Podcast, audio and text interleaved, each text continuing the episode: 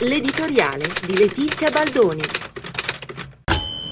Peccato che la notte di San Giovanni sia già passata quest'anno, altrimenti streghe e stregoni non avrebbero avuto problemi a reperire gli ingredienti delle loro magiche pozioni: un dente di roditore, tre peli di cinghiale, qualche piuma di gabbiano, un po' di bava di vermi, due ali di insetti e voilà, il gioco è fatto.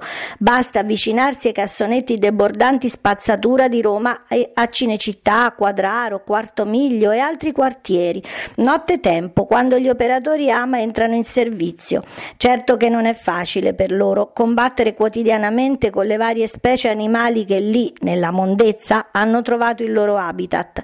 Il rischio di ammalarsi di colera, di leptospirosi o di altre malattie infettive è alto.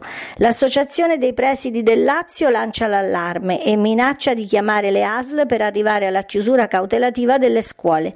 Anche l'Ordine dei Medici, in una nota ufficiale, sente il dovere di rivolgere un appello a tutti i soggetti che ne hanno la responsabilità responsabilità affinché si siedano intorno ad un tavolo e trovino una soluzione in breve tempo. Ma un appello rivolto a chi? In modo esoterico Raggi non ha nominato un assessore ai rifiuti dopo le dimissioni di Pinuccia Montanari e ha preso pieni poteri. Le soluzioni messe in campo per ora hanno del surreale.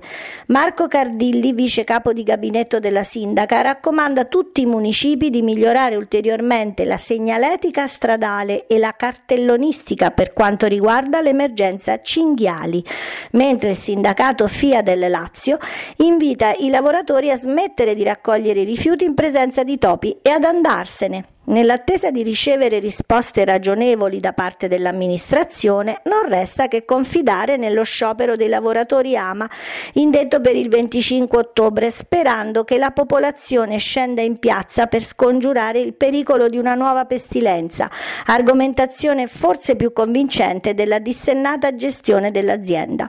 Il numero magico in negativo per l'AMA è 3,5. Non spaventi la frazione del resto, il binario per arrivare a ad Aguards è il 9 3 quarti.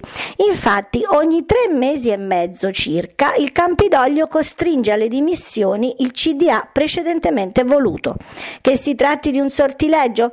Ma tre sono Melara, Rongoni e Ranieri, ultimo triunvirato scelto dalla Raggi per salvare l'azienda. E la loro gestione è durata tre mesi e mezzo. Anche la sindaca, bontà sua, è in carica da tre anni e mezzo, durante i quali ha cambiato una decina di manager, considerati ogni volta i migliori per ricoprire quel ruolo e dopo poco diventati nemici da eliminare.